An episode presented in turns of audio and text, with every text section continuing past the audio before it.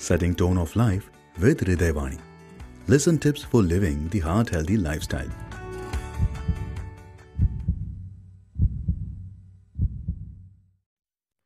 Hello everyone, I am Dr. Selvakumar. On the occasion of World Heart Day today, I am going to discuss a very important aspect in the current changing lifestyle exercise or being physically active. Today I am going to talk about physical exercise and its benefits.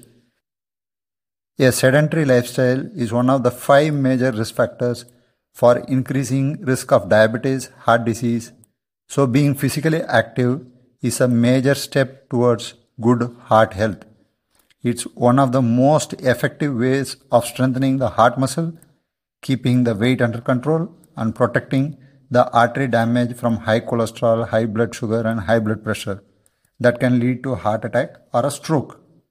There are different types of exercises to provide complete fitness. Aerobic exercise and resistant training are the most important for the heart health. Aerobic exercise like brisk walking, running, swimming, cycling, and jumping rope improve circulation, which result in lowered blood pressure and heart rate. Aerobic exercise also reduces the risk of type 2 diabetes and if you already suffering from diabetes help you control your blood sugar. Ideally person should do aerobic exercise at least 30 minutes a day at least 5 days a week. 150 minutes is the minimum recommended per week. You could to improve your fitness do more which will be more beneficial. Regular exercise has a favorable effect on many of the established risk factors for heart disease. For example, exercise promotes weight reduction and can help in reduce blood pressure.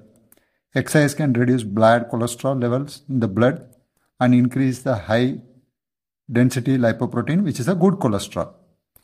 In diabetic patient, regular activity favorably affects the blood, body's ability to use insulin to control glucose levels in the blood, thereby decreasing the insulin resistance.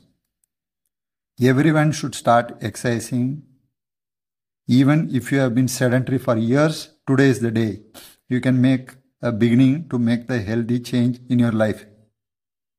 You should start gradually and as your fitness improves, start adding more and more activity, either in duration or in the intensity.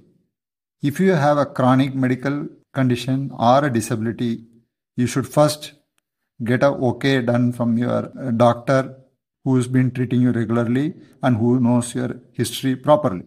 Thank you.